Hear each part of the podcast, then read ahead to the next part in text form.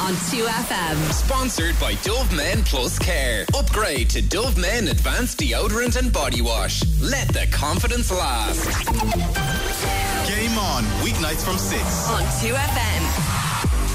Well, a big thanks to Afric and to Andrew for the afternoon entertainment. It is Wednesday, January 24th. I'm Shane Dawson, and you are listening to Game On. Coming up between now and 7 pm, Paul Corry chats Association football as rumours swirl around the Ireland manager job. Nadine Doherty reviews and previews Ladies Gaelic Football League action. Damian Lawlor brings us the latest news headlines from across the GAA. And then tennis, Garry Cahill gets his uh, up to date with the Australian Open. As always, if you want to have your say, you can send us a text on 51552 or message us on WhatsApp 087 187 9200. Game on on 2FM. Good evening, welcome along to Game On. Paul Corry and Nadine is sitting across me. Nadine, I should say, how are you? I'm great, Shane. How are you? Very well. Paul, all good? Yeah, very good. Thanks for having me. Uh, pleasure to have you, um, Paul. As I mentioned, Nadine, lots to get through um, in Football League action. We are starting with uh, soccer. Um, and Nadine, I'm going to come to the first question to you. Um, on football, Association football, the Irish manager job, rumours swirling around uh, at the moment. Um, it would seem Chris Hughton is not on the FAI radar. However, Roy Keane has, has left the door open for a return to Irish coaching. Would you welcome him, Nadine? Listen, I, as a Man United fan, I love Roy Keane. Of course, he, d- He can do no wrong in your eyes, is that what you're saying? It used to be like that, but realistically, ah, listen, he, he had a crack at it, and with Martin O'Neill, and Mm. he's had plenty of cracks at it, really, across the water as well. And I just don't know. I, I just feel that at this stage, the modern footballer and Roy Keane.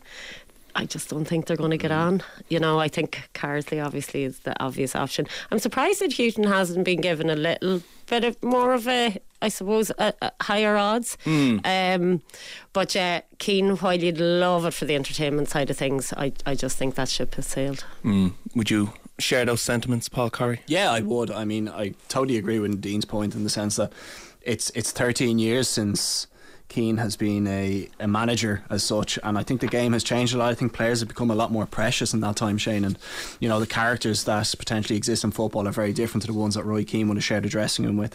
I think when you bet in the fact that we haven't got a huge amount of experience, we probably don't have a, an abundance of you know, natural born leaders within the squad at the moment, I think it'd be a bit of a risk. But uh, I'm not surprised that he's put his name out there. I don't think he'd jump at any sort of managerial job that comes his way. He's got a very, very cushy gig in the media over looking at, at the Premier League and reviewing games with Sky. And I I think he would only leave for a certain amount of jobs in Ireland. There's certainly one that would, would tempt him. But it's it's funny that his name comes up, and I say that because Lee Carsley and Roy Keane are completely different characters and completely different managers. Like we have one who's a very modern day coach and you know working with young players, and then you have Roy Keane who's this kind of hardened character, who Inspirational leader. imagine is going to play a very dogged type of football, and it gives you. Some might say that's what Ireland needs. Well, it encapsulates exactly where we are from a footballing point of view. We don't know what we want and we don't know what we need Yeah. at this moment in time. Well, Roy Keane was speaking on uh, the Stick to Football YouTube show. International football, I I enjoyed it when I was a coach there for a while. I like the dynamics of it again, where you're not in every day, and it's not about bringing players in and I suppose dealing with the board every week or whatever it might be, and the academy. Yeah, that does appeal. I did enjoy the dynamics when I was coaching with Martin with the Irish team. Yeah, but then we did a little bit of success, and you look back when you've had a little bit of success, then it's brilliant. But obviously, there's disappointment. So yeah, that would be uh, that could be an option. When I'm, I don't know if I'm reading between the lines there, but Roy Keane's interested in managing Ireland because he doesn't have to work every day, Paul. Yeah, he probably he probably doesn't want to have to deal with with some of the day to day stuff. And actually, it was a brilliant interview. They had Frank Lampard on, and uh, a number of them were speaking about you know why would you want to go into the managerial game? It seems so stressful, and there seems to be so much that you have to juggle, and maybe that's one of the reasons why international football would, would favour Keane a little more. He'd probably be able to do some of the work that he's doing today while also being able to keep a, an eye on some of the talent that's coming through. I just I don't see it happening to be honest with you, Shane. I think from an Irish fan's point of view, it's it's probably you know a marriage that you'd love to see happen. And don't get me wrong, it would get bums on seats. And could you imagine you know the pre and post interviews, everybody be glued to their seats but it's a big job. It's a big job for whoever takes it, and I just think the stage of where that squad is and what it requires. I'm I'm not sure. I could actually see some of those younger players crumbling under the pressure of Keane. Oh, really? I could, yeah. He's such, an, he's such an intense character, and you see a much softer side of him in the media. Hmm. But I can imagine in the dressing room that that would be a difficult environment, I think, for some of our younger players. And maybe a Lee Carsley's a better shout. I actually agree with Nadine. I thought Chris Hughton would have been given a bit Surprised more with of a that, and it, that's it, the results now in the Afcon have not helped his. There have been some wild results in Well, general been. Um, in in the Afcon, with a lot of uh, the smaller nations um, causing a, a couple of upsets. But uh, he was dismissed as, as coach of, of Ghana. They didn't perform well. But Chris Hughton has Mm. performed in in, in, the, in in the hot, top level in England. Like just because you have a bad stint with, with Ghana doesn't mean you're a bad manager. Yeah, and, and he did a really good job. If you think back to his time at Brighton and gradually progressing that club to, to where it is today, he, he maybe didn't reach the same sort of heights as a Graham Potter or De Zerbi, but he was absolutely instrumental in that club. I think the list we have for, for that Irish manager job is is not maybe made up out of concrete knowledge of who's on it. it it's more sort of who's put their hand up for it as Yeah. like a Lennon or a Keane. Um, so they're they're talking around having somebody in place. I think for the Nations League draw, which is the eighth of February, I believe. A couple of weeks. Yeah. So we should be hearing something uh, concrete over the over the next seven to ten days. But it would seem that it's Lee Carsley's if he's want if he wants it. Mm. I still go back to that point though. Like England on twenty ones having the creme de la creme of of European football and youngsters What's a bigger job? and playing. Pos- oh, the Irish the Irish job is definitely. Are you saying it with green tinted glasses? No, no, I don't think so. I just think.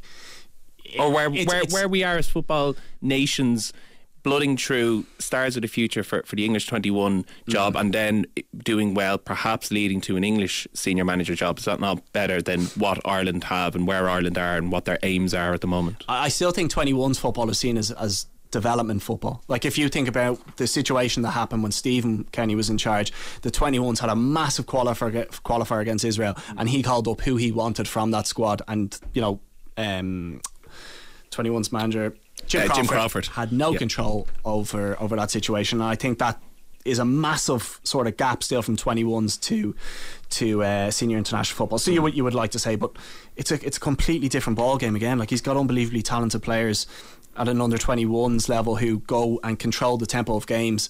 We don't have those personnel to do that in in our senior squad at this moment in time. So it's a massive ask for Carsley. I I still think he could sit there, wait and see what happens with the Southgate situation. He could end up in that England job after the Euros. oh wait and see one would hope not One would hope not. It'd be great to see how we'd get on with our squad because there is so much talk about Carsley's potential. and the age bracket of a lot of the players would suit Lee Carsley coming up from Yeah. from from the 21s. Um, you mentioned another name there, Neil Lennon. I know we were talking off air, Nadine, about uh, listening to Neil Lennon on the GAA Social BBC podcast. Comes across well. He does. Comes across yeah. well. It was a great interview, actually. It was Um, Thomas Niblock and uh, Oisin McConville. Yeah, and I suppose aside of Lennon, I haven't, re- I wouldn't really follow Scottish football in a sense, or I haven't really followed his managerial career, so I haven't heard that many interviews with him. Um, yeah, he came across really well. Interesting about his GAA background as well, and he credited a lot of that to him going on, I suppose, and being successful. Um, yeah, in terms of management, I mean. Since falls he- into the Roy Keane category, it does, it? and since he left Celtic, it's kind of been a bit of a downward spiral for him in terms of how long he's been in jobs, his success, and so on. And I think his name is always going to be associated with the job because of nostalgia. Same as Keane, you know, it Mm-hmm. is as you said, it's the same bracket. Um, yeah, he really expressed interest, but I feel if he was a realistic candidate, they would have gone after him at this stage. and It would have been a done deal because he's not linked to, or, you know, he's not with anybody. So Yeah. um, yeah, I'd say we can rule him out. Uh, one other Irishman getting an interim manager job, Curtis Fleming, former League of Ireland cult hero and Ireland international, is the uh, interim manager at Charlton Athletic. Well, he's just left Bristol City. He was number two to Nigel Pearson while he was there. So Okay. good to see him back in the game. Um, very much so, very much so. And who knows? In the future, in the distant future, we could see Curtis Fleming as a, an Irish manager. Um, okay, a couple of weeks ago, we might have some white smoke from the FAI. Paul Corry, uh, English League Cup. Chelsea are back. All is forgiven. All is forgiven. Crisis, what crisis? Um, that win. Um, well, they're putting together a bit of a run of form. Five of the past six games in all competitions they've won. One, the one defeat in that period being the, the semi-final first leg loss to Middlesbrough. I'm sure Mauricio Pochettino might say that was just a, a once-off. Forget about it. And we've redeemed ourselves with, with a big win.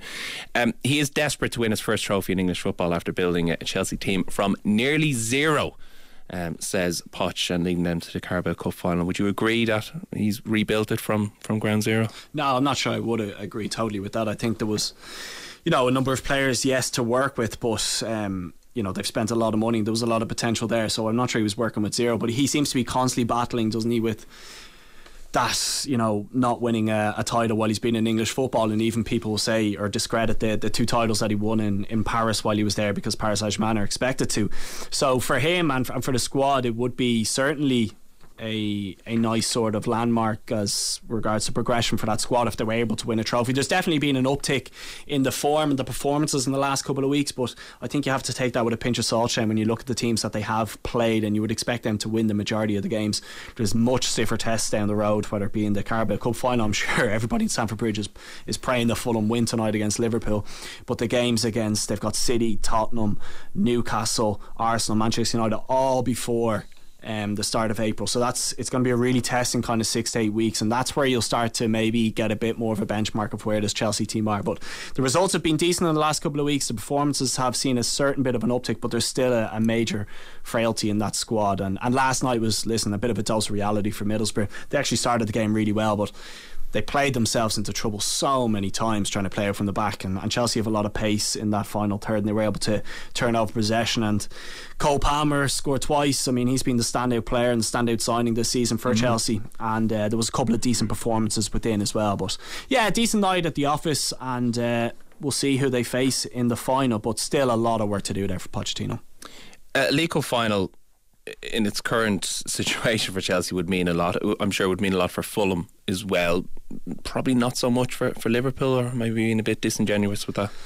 I don't know about that, Shane, because uh, the reason I say it is just because there's been such a, a changeover of personnel within that Liverpool squad. Like if you look at the the titles, the Champions League and the Premier League that they won, some of those players have moved on, and for the likes of a Diaz, a Jota, you know Harvey Elliott, Gravenberch, McAllister, it would be huge for them, I think, if they were able to kick on and, and win a competition. And I mean, the form they've been in over the last number of weeks, I thought they might suffer losing Salah and, and the fact that Trent's been out. I think the performances in, in the last number of weeks have been very um, professional, but also mm. very admirable. And I mean, it, it's so long since they've lost a Premier League game. I didn't. I just didn't see that at the start of the season. I thought it was going to take them maybe twelve months to bed in the new players and and kind of recover from maybe what was a, a bit of a slow season for them last year. But I could, you could see them going on now towards the end of the season and really challenging the likes of Man City. Whether or not they have enough, I'm not too sure.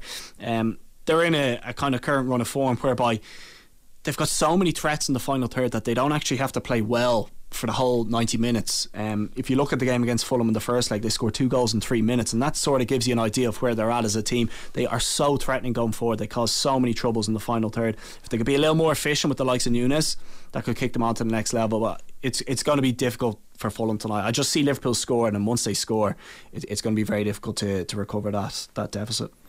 Okay, what else is happening in England? Casemiro's been linked with Saudi Arabia. Anthony Martial is out for up to 10 weeks. Kalvin Phillips going on loan from Manchester City to West Ham. But, Paul, I want to pick your brain on League of Ireland um, transfers, starting with Sligo Rovers, who have received a significant boost ahead of the new uh, Premier Division season with the return of goalkeeper Ed McGinty on loan from League One side Oxford United uh, until the end of June. Two questions for you, Paul. Firstly, how big a signing uh, is that for, for Sligo? How will it benefit them? But also, is this an early step back in the progress of Ed McGinty's career?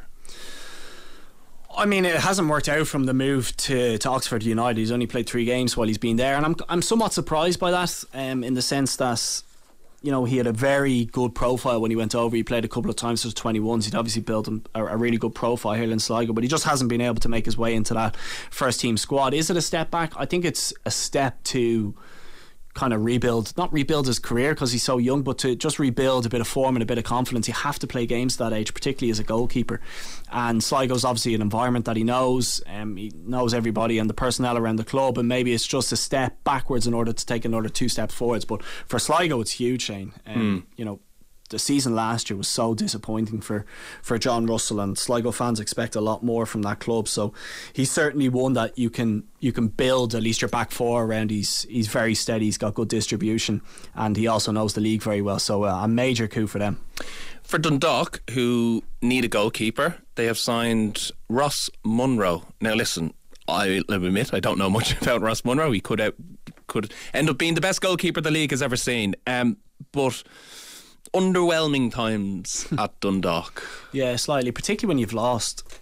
I mean, before you start looking at who they brought in, losing Pat Hoban is is huge. Mm. I can't wait to see how he gets on with Derry because I thought that was maybe an area of Derry. Kind of not the final piece of the jigsaw, but if you could get somebody at the top end of the pitch, Colm Whelan was struck with so many injuries. I think Hooban would do very well there. But yeah, Dundalk is is it's, it's hard to gauge where they're at, and it has been that way for the last kind of 24 months. Even the players that they've brought in, Shane, it's it's been very hard to know what to expect. I'm not surprised that the keepers come in from Scotland. Stevie O'Donnell seems to have a a very strong network there and, and and seems to pick up players from that neck of the woods quite a bit. Um, the fact that Nathan Shepherd, he was probably one of the shining lights from Dundalk over the last two two and a half years. He seems to have been at least one of the players who's shown an element of consistency, and it's been unfortunate they haven't been able to tie him down. So Ross Munro coming in, interesting to see how he gets on. Know very very little about him, but it's it's back to that sort of uncertainty around Dundalk. You don't really know what you're going to get, and you don't really know. It seems a, a huge amount about the players that they bring in. Well, we wish them all the best. It's always great when you get to chat League of Ireland goalkeepers. Uh, let us finish our soccer conversation, Paul, um, with Waterford. Um, they have signed uh, Polish winger Kasper Skierczynski. Uh, on loan from uh, the top uh, flight in Poland. Um, so it'll be interesting to see how he gets on. But Padraig Amond is uh, strongly linked uh, with Waterford uh, from Woking. Is that a game changing signing, or do you have to put it into perspective that it's a 35 year old striker that was playing with Woking? Let's not get carried away. It's kind of similar to the Owen Doyle situation when he went back to Pats. Um, now, Owen Doyle was, was certainly playing at a higher level when he was at Bolton. Um, Padraig Amond, listen, he's had a very good career. I, I know a lot of people look at a CV and they'll see Accrington, Stanley, Morecambe, Grimsby, Hartlepool, and they might not say, okay, it's the sexiest CV I've ever seen, but to stay in English football and stay relevant for that period of time is not easy. And he's played a huge amount of games and deserves a lot of credit for that. A guaranteed goal score as well is very hard to Well, come by. That's what I was going to say. And he was never really blessed with pace. He had that. Do you remember he had that incredible season at Sligo and then went to Pacos de Ferreira in Portugal? And we see a lot of Irish players going to. Taking the Dominic Foley rogue route of going Eh, across Europe. Very, very rogue. um, he was probably never blessed with blistering pace to get himself in behind, so maybe his game hasn't changed a huge amount over the years. And what you'll get from Padraig Amond is exactly what you said, Shane. He'll be that sort of fox in the box. Um, he's not going to be brilliant to stretching teams. He'll use experience, I'm sure, to hold up the ball. But what Waterford will want from him is just his presence in the 18 yard box. The fact that they lost Ronan Coughlan and the goals from from Waterford's side, um, they certainly needed a replacement, somebody who knows the league, a bit of experience. It's not the worst signing. Um, I think he'll do well there. I think he'll get a couple of goals, but I, I would also be encouraged if, if they were able to maybe supplement that with somebody a bit younger who's going to be there for a couple more years. But um, definitely not the worst piece of business I've seen. Absolutely. I know Waterford fans got a bit excited when Daryl Murphy signed, so who knows how it is going to uh, work out. And who knows how Kasper Skierczynski uh, will get on at Waterford as well. Paul don't have to Corry. pronounce that too many times. Oh, Casper, the, the, the, the, the quick boy on the wing. Um, Paul Corry, thank you very much. Nadine, you're sticking around. We're going to chat Gaelic games in a few moments. Game on. GAA. Now, RT Sports, Damian Lawlor joins us, uh, as is near tradition now, of a Wednesday to chat uh, Gaelic games. Um, Damian, not long to go now until uh, the Allianz Football League uh, throws in this weekend. Uh, we will be previewing it in detail uh, later on in the week, but kind of broad strokes here. What should we be expecting? What are you most looking forward to seeing from this Football League? Yeah, Division Two, Shane. I think for me that's really where it's all happening because you want to be avoiding the the last four of Division Two if you want to be surely cemented uh, with your Sam Maguire status place this year. So I think um, the battle for the Division Two places will be really, really intriguing, and the fact that you've got maybe Tipperary, Clare, and Limerick looking f- to reach a Munster final, it means that a Division Three or Four team could be in the proper championship this year. The when I say the proper championship, the Sam Maguire proper. So uh, Division Two is where it's at. Um, looking through the teams in Division One, Shane, not entirely sure who needs to win that competition this year. Um, I would think that maybe Derry would like to give it a good shot. Uh, Roscommon will def- definitely want to give it a good shot, and possibly Kerry. You know, traditionally when Jack O'Connor has won an All Ireland, he's won a league as well. So he- he'd be superstitious maybe about that. But I think for everybody else, it's a blooding in players because unfortunately there is a caveat there with Mayo winning last year and and, and uh, losing to Ross Roscommon a week later in the championship. Uh, there are three three Division One teams. Think uh, immediately spring into mind um, that have to play Connacht or have to play championship football a week after the league final, and two of those games are are away, uh, as in treks to New York, etc. So uh, I think you know that that all has to be factored in. It's it's a short season, but there's a lot to get through as well, Shane. Is there a concern that's going to affect competitiveness then as a result? Yeah, I think there there is kind of like uh, there is that concern certainly there in hurling as well. Um, I think uh, it certainly won't be the case in Division Two. There's no room to be resting on anybody's laurels. Uh, I think uh, a lot of the likes of every team's at a different stage. Uh, you know, Mickey Harte's after taking over Derry. Will the Glen guys come back fairly quickly? That'll be interesting. So competition for places internally will be a factor there. Um, I'm led to believe that a few of the more experienced players with Dublin won't come back until the end of the league. So it'll give new players a chance to shine. Uh, Galway, I think their focus really has to be on the championship this year. They've they've really not picked up since they reached the All Ireland final season before last. Uh, Kerry, Jack O'Connor will want to replace the likes of Jack Barry, uh, but he, he's he's missing a few for the Derry game, and that could be a dicey one for him at home this weekend. We're covering that live. Um, we're on we're on air Saturday evening, Shane, uh, down in Kerry, so that should be a good one to start off with. You'd imagine in terms of the competitiveness from Mayo, they really went at the league last year and won it. I can't speak for Kevin McStay, but I wonder what their approach will be this year, having lost the championship a week later. They didn't quite recover from that. And as regards Monaghan, you know, I spoke last week, I think, Shane, about how impressive they've been over the last decade in retaining their Division One status. But you know, Rory Beggan is, is going for the uh, NFL trials. Uh, Carol Gallagher has gone to the AFL, and I think you've you've got a, a fairly significant retirement there in the in the past week or so too. So uh, they'll have their own internal um, team restructuring to go through. And Roscommon, Davy Burke, I think he'd be all out for a league win. And you know what? Tyrone could do one as well. Um, Brian Dooher and Fergal Logan are in their fourth year. They had a heavy All Ireland quarter final defeat to Kerry last year.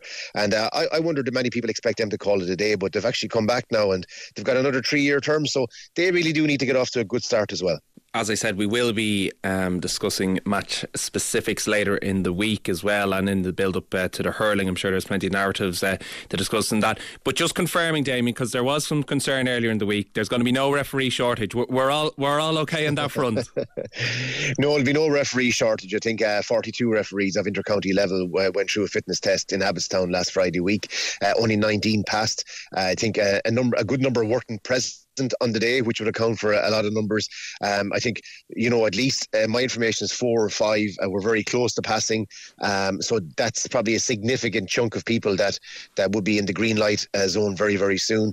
I think anybody who didn't pass the test is, is okay to do sideline officiating or, or match officiating, uh, you know, in terms of the, the, the, the assistant referee uh, this weekend coming. So there will be no shortage. And those referees who, who did not pass the test, you know, their names are out in the public domain and they're not happy really maybe that a lot of attention has been brought to that.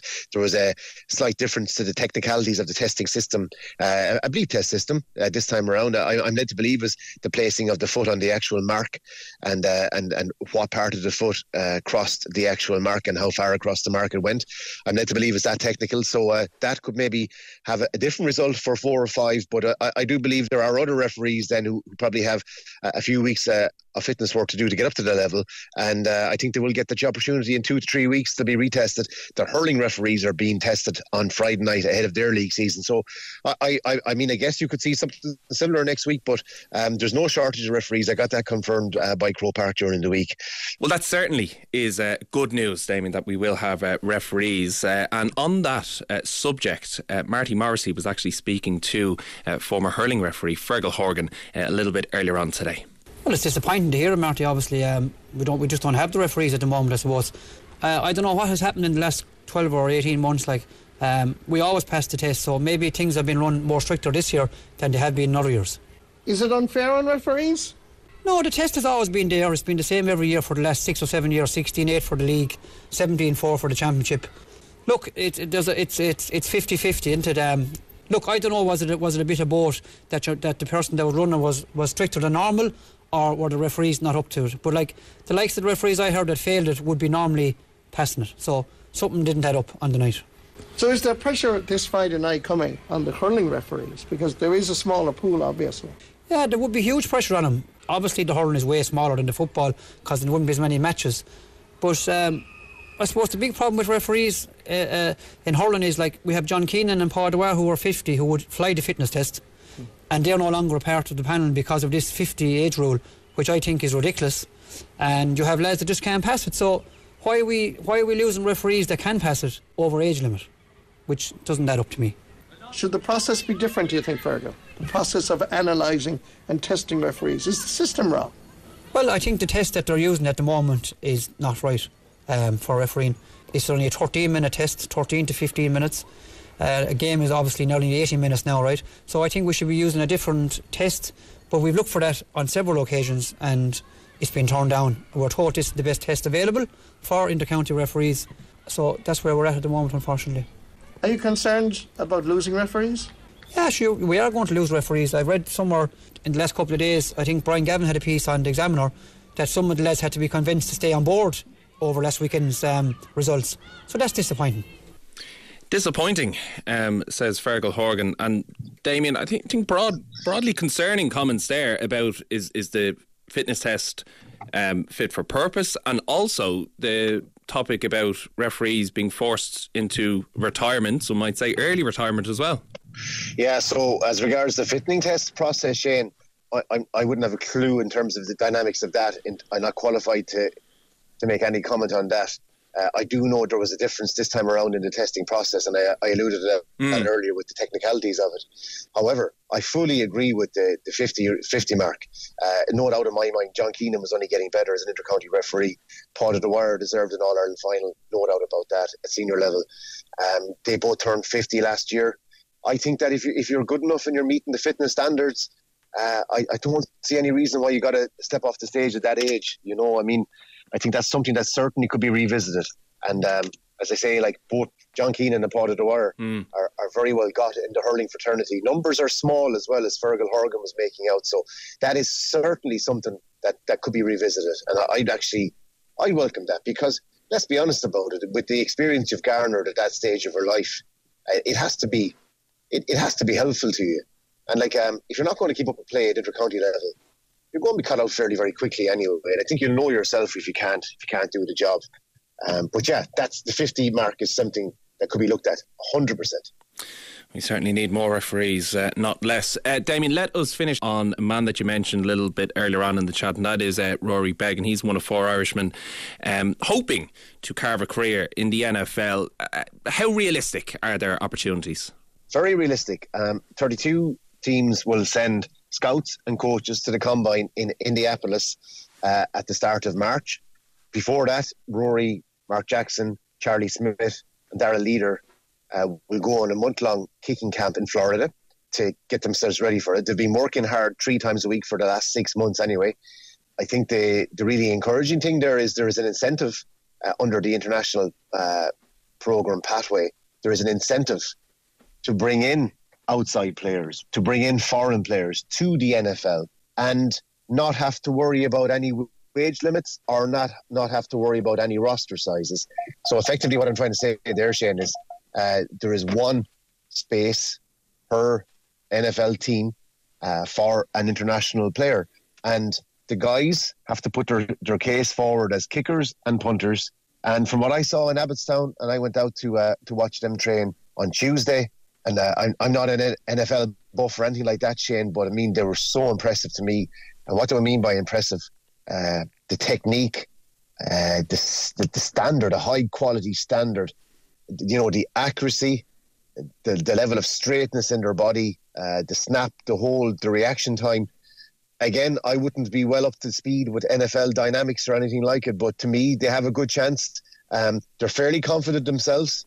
Uh, they're meeting all the. The reason I say they have a good chance primarily is they are meeting all the metrics that have been laid down by the NFL, and the NFL have employed Ty Leader to be the kicking and punting coach for a group of 16 that are travelling out um, looking for looking for that NFL contract, and it's life changing. And like Mark Jackson, Charlie Smith, Rory Beggan, the three Gaelic football goalkeepers, just to see their, their striking is, is absolutely beautiful. And they're making a point if, if punters from Australia can make it their way into the NFL, you know why can't the Irish? Both sports kick from the ground, one of the few uh, sports to do so.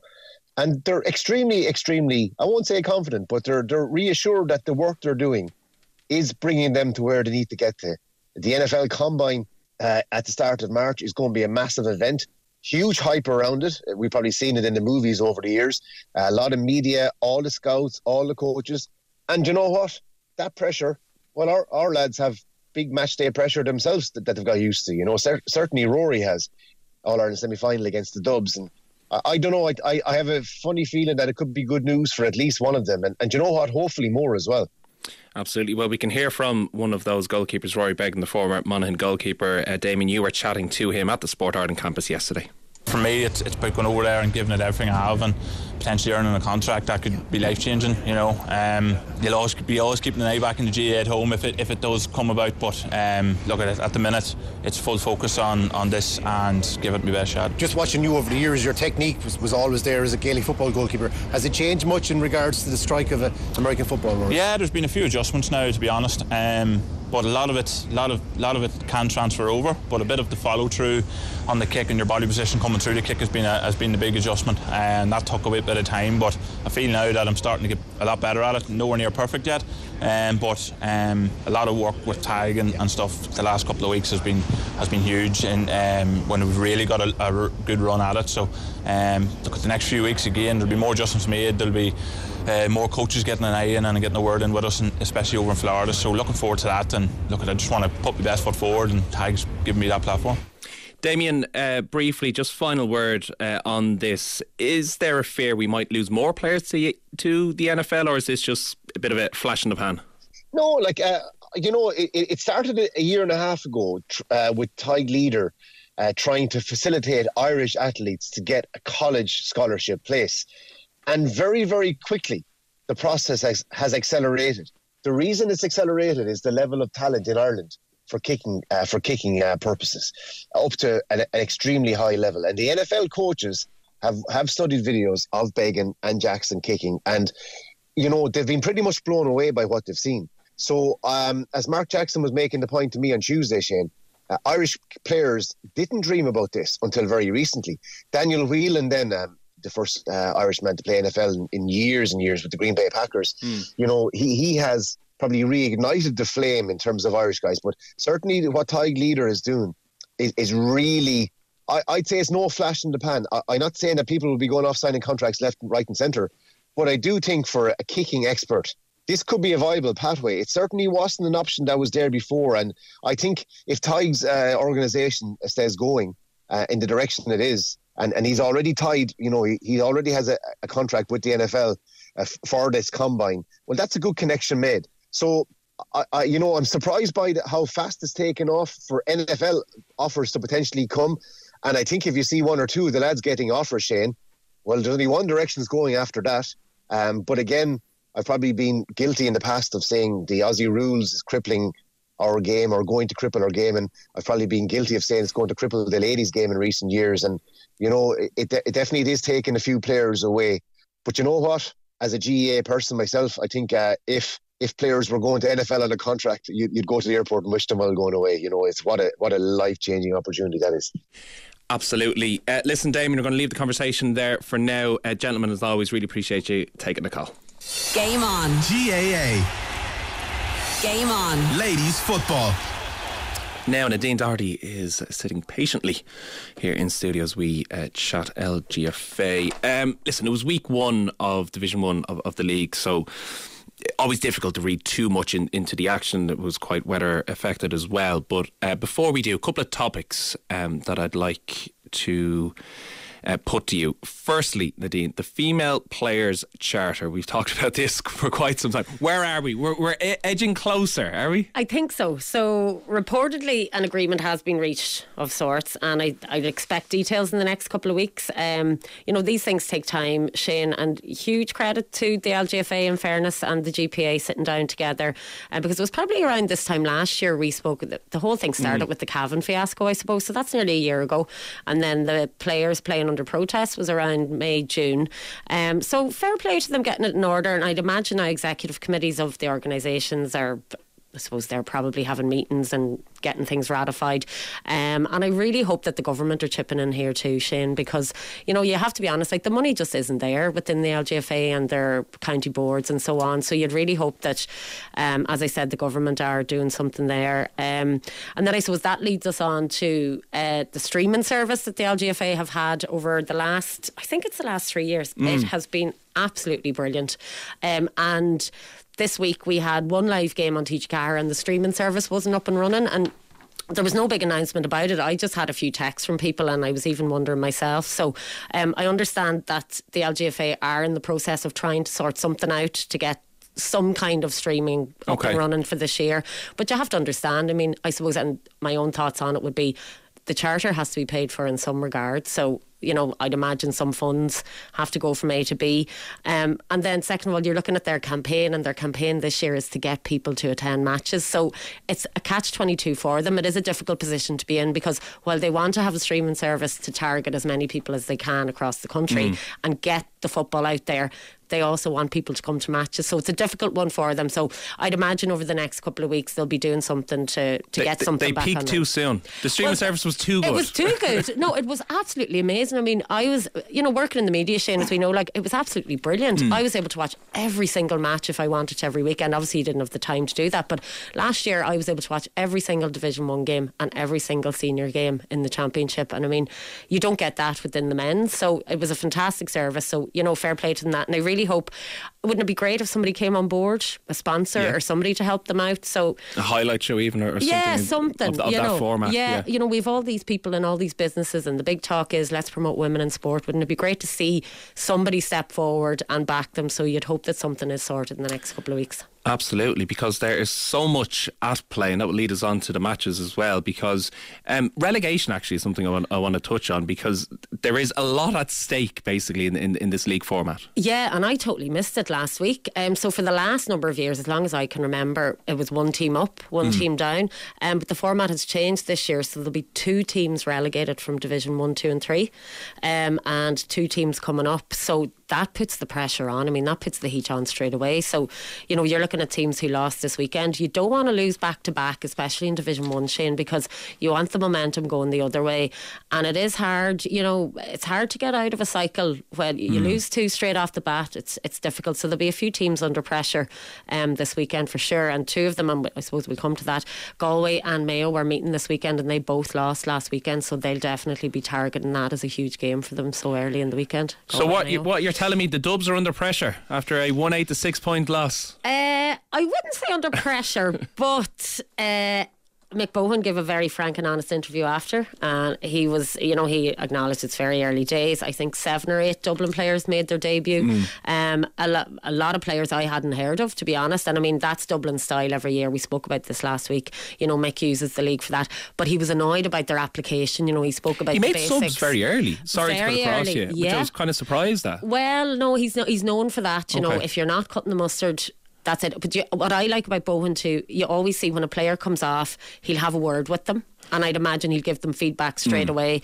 Um, you know, players ha- came on as subs and came off. So look, he told. I feel that he uses the league as a training session, a lot of the, a competitive training session. Um, so no, they won't be pressing the panic button. But Kerry will be thrilled. Shane, they will. I think psychologically as well, it's a big, big one for them. They won't read into it too much, but it was a big win. And I suppose for me at the weekend, the biggest thing I took from it was both teams tried to play football. You know, you've teams very early in the league who stick to this hand passing and they stick to possession. Both teams kick the ball under not great weather conditions, let's be Mhm. honest, although Dublin was probably, Parnell Park was the best out of all the, the, the, The league grounds, games yeah. across, yeah. Um, but they kicked the ball, they played lovely football, both teams. But interestingly, I felt the newer players that Kerry introduced performed much better um, and probably and I know again it's so early but really looked like realistic options for the championship. I mean Emma Dineen in full forward she has played with Kerry before she's a bit of experience but she took a few years out. She was class and I know I keep saying like it's very early in the league but she is a classy footballer. I think she scored 1-3 Yeah. uh, she got player of the game. And I would have given player of the game to Niamh Carmody? Now I thought she covered a lot of ground but Deneen looks like a really really class footballer. Um, but no the panic button will not be pressed in Dublin, but I'd say a few hard runs this week. Um, and another person it was great to see Olwen Carey back in a in a Dublin jersey. Um, Olwen has gee, I'd say she's four or five All Ireland's. Fantastic footballer. Took a few years out. It'll take her a couple of weeks to get back to the, the pace of things, but a huge addition for Dublin. Really, really huge addition. Um, she can play anywhere. She can play anywhere around the middle, half back, midfield. Really classy player. So it's great to see her back in the fold.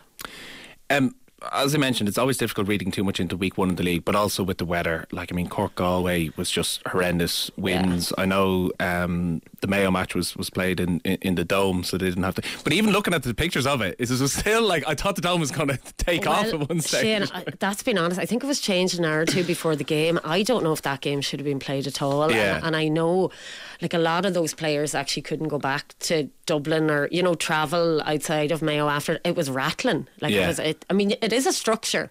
Um, now what it did lead to was very open and free free flowing football. Um, but uh, Meath were, were, were very good apparently. I didn't see it but reports were you know they were back playing football. They looked like a happy team again apparently. So obviously the, there's a good relationship already with Shane McCormack. And look 218 to, to 115 it's a nice scoreline for the first first game. But again wouldn't read into it too much. Mm. um, um, Meath would have welcomed back a few players who were injured, David Cleary and players like that. So yeah, they're they're looking happy. Um, with Mayo, I suppose, worryingly for them, um, they only scored one five from play.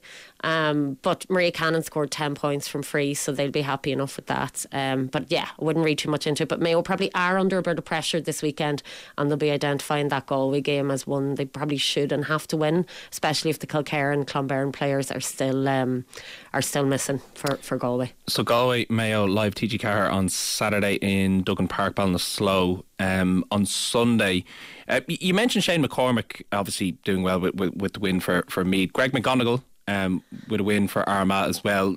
Like I know it's cliche, but new manager getting a win under the belt. Happy well, days. That is a game I, I saw a few streams of that, and Greg is back for sure. Armagh compact. They are very tight in defence. It's very organised. It's quick ball through the hands. You do not kick the ball unless the pass is on. So he has put his stamp there for sure very mm. early. And just to commend the LGFA and the GAA, three out of the four Division One matches are on county grounds this weekend, Shane. So that's brilliant to see as well because you know we're we're usually I'm usually given out here that people are. Pl- teams are playing in pitches that probably aren't suitable. So fair play in that regard. But yeah, there, there's good games on. I think Dublin Meath will be tetchy as always. Um, and you have said that Dublin are under pressure, not me. But we'll I posed the question, indeed. posed the question as I'm merely I am just the questions man with no answers. um, Dublin Meath. Well, we will be interested to see how they respond. Yes, um, yes, absolutely. Uh, that's in Páirc Tailteann, uh, two o'clock on Sunday, one o'clock Cork Armagh in Páirc Uí Rinn and Kerry Waterford Fitzgerald uh, Stadium. Waterford, we haven't mentioned Waterford, obviously losing to Armagh. Then uh, panic button mean pressing Waterford then? Well, I wouldn't say panic, but yeah, they'll feel under pressure, Shane, mm. because you know Waterford, I suppose, have always been mid-table or you know the lower end, and I've always said it. I would imagine that one of their aims every season is to stay in Division One. And worryingly for them against Armagh, Shane, while the weather conditions weren't great their only real scoring option was Lauren McGregor, you know, and com- compared to Armagh, you know, they had Kelly Mallon, Aimee Mackin, Aoife McCoy, they had a lot of options, mm. and Waterford did look limited in that regard difficult place to go. They're going to Kerry off the back of a really good win. Fitzgerald Stadium. You'll probably be looking at Louise Ní Mhuircheartaigh coming in or Síofra O'Shea. So it's a really difficult task for Waterford. And I feel if they lose that, they will be under severe pressure. So yeah, probably a, a bit of pressure there. All right. Um, just we're going to finish our conversation just because you were pressing pressing me on my beloved Dublin. you were saying Donegal, there'd be nowhere thereabouts. They're joint top of Division Two. Yes, I don't care that it's only yeah. round one played. You're joint was, top. I was talking them down. And no, listen, a really good result for them because Laois, as we know, won the Intermediate Ireland two years ago. They had a decent spell up senior. You know, a few good results last year. A really, really good result for Donegal for a very new look Donegal. Hmm. First game away from home in those conditions. Very low scoring, but they'll be delighted with that win, and I'm delighted for them because the pressure is off a little bit there for sure. Absolutely. Fourth place officially, uh, Tyrone, Tipperary, Kildare also uh, getting wins. Uh, Monaghan, Laois, Westmeath, and Cavan uh, looking for their wins. Lots to look forward to. Nadine will be chatting again next Wednesday. Thank you very much uh, for coming in. We are turning our attention to tennis next in the company of Garry Cahill. Uh, he's going to get us update with the Australian Open. Game on on 2FM. Sponsored by Dove Men Plus Care. Upgrade to Dove Men 72 hour advanced deodorant. Tough on sweat, not on skin. Game on. Tennis. Now, I'm delighted to say that Garry uh, Cahill is on the line now, respected tennis coach, to chat Australian Open. Garry, uh, thank you first and foremost very much for No taking problem. the call. Uh, let us start with men's singles action, and I'm always keeping an eye out for an upset. I know Cameron Norrie beat Casper Ruud a little bit earlier on. It's fair to say Zverev beating Alcaraz is an upset. Yeah, probably is. I mean, on recent form, you would expect that Alcaraz was going to win that match, but it was it was a bit of a, a strange situation because normally coming up to a, a slam like this, players would have played tournaments and build up tournaments beforehand, and unusually Alcaraz hasn't played any uh, build up to the Australian Open. There were rumours that he was injured, that he was, you know, working on his game. So you know, whereas it might be a bit of an upset, to be honest, I'm not really that surprised because he came into this tournament not match fit, hadn't played a lot of tough matches along the way, and and playing against someone like Zverev, who you know he's a huge guy, massive serve. He's serving 86% of first serves in. It's it, it's tough to beat someone someone like that when they're playing that well. So not that surprised. Although he did nearly pull off some comeback. Like he, he got the third set seven six, um, and he I think at one stage he was nearly trailing five two or whatever um, bef- before Zverev got six four in, in in the fourth set, but it was just too little, too late. Yeah, like you know, it was he was five two up, uh, served for the match in that set, and and got a bit tight, and and Zverev would have been known to be a player who suffered a little bit with nerves in the past, and maybe the reason why he hasn't won slams. Uh, and it, it, looked like that at that point in the match, and then you see Alcaraz gets a bit of confidence, you know, starts to bounce around the court a bit like in the Dahl style, you know, and gets gets into the match. But I think in general, you know, Alcaraz was just a little bit up and down today, and then when Zverev got a chance to serve it out in the fourth set, he served it out really well. From a casual viewpoint, not many people would be looking past Novak Djokovic for the title overall. But when you get in then to the more detailed, as you mentioned about how preparation is, how how people, how different athletes are are kind of fixed. Is it a case of all, all signs point to Djokovic, or um, how competitive will, will the rest of this tournament be? Yeah, I mean, Sinner is a tough opponent, and Djokovic plays Sinner next. Young Italian guy coming through has has been shown like good signs. They actually played a few times at the end of last year. Sinner beat Djokovic twice. Now, having said that, Djokovic beat him in, in the most important one, which was the final of the end of year uh, Masters. But Sinner is someone who's capable of beating Djokovic. But the question is, like, can he, you know, pull off a long match, five set match against Djokovic? Like, it's it's possible to beat Djokovic in, in three, but can you beat him in five? You know, it's it's it's really down to whether uh, Sinner has the belief that he can beat someone like Djokovic, you know, in, in a four hour battle because it's definitely not going to be easy when he's playing Djokovic. But he has the tools to do it. And actually, when you look at the draw and you look at the way the semi finals have matched up, that, that match between Novak and Sinner could really be the final. Oh, okay. Well, that is interesting. Certainly one to watch. Um, Garry, on the women's side of um, the competition, a great story. 23 year old Ukrainian qualifier, um, Diana Yastremska, the first qualifier, excuse me, in the Australian Open semi final since 1978. That's right. That's that's right. Yeah. Now, again, like I say, you know, it's, surprising, but she has form. Like when she was 19, like she was really, you know, rated as the the big up and coming uh, player. Uh, she was 20 in the world at that stage. Uh, she was out for a few months after that, out for about six months. Uh, but someone who always has had potential uh, and now seems to be coming into form. And, and look, it would be a great story. And we know from looking at Raducanu, who in 2021 uh, managed to pull that off in the US Open, managed to come from qualifying and win through. We know it's possible, you know, but but look, yeah, it would be a great story to see somebody like her, a Ukrainian, you know, coming through and and uh, and push it on. But she's got she's got tough matches to play. She plays a Chinese Zheng who's been doing very well. Uh, a lot of good Chinese ladies coming through. This one is, is very good, like 15 in the world at the moment. So it's it's a tough match, but look, yeah, it would be great fairy tale story. It would be a great story. It's possible. Is it likely though?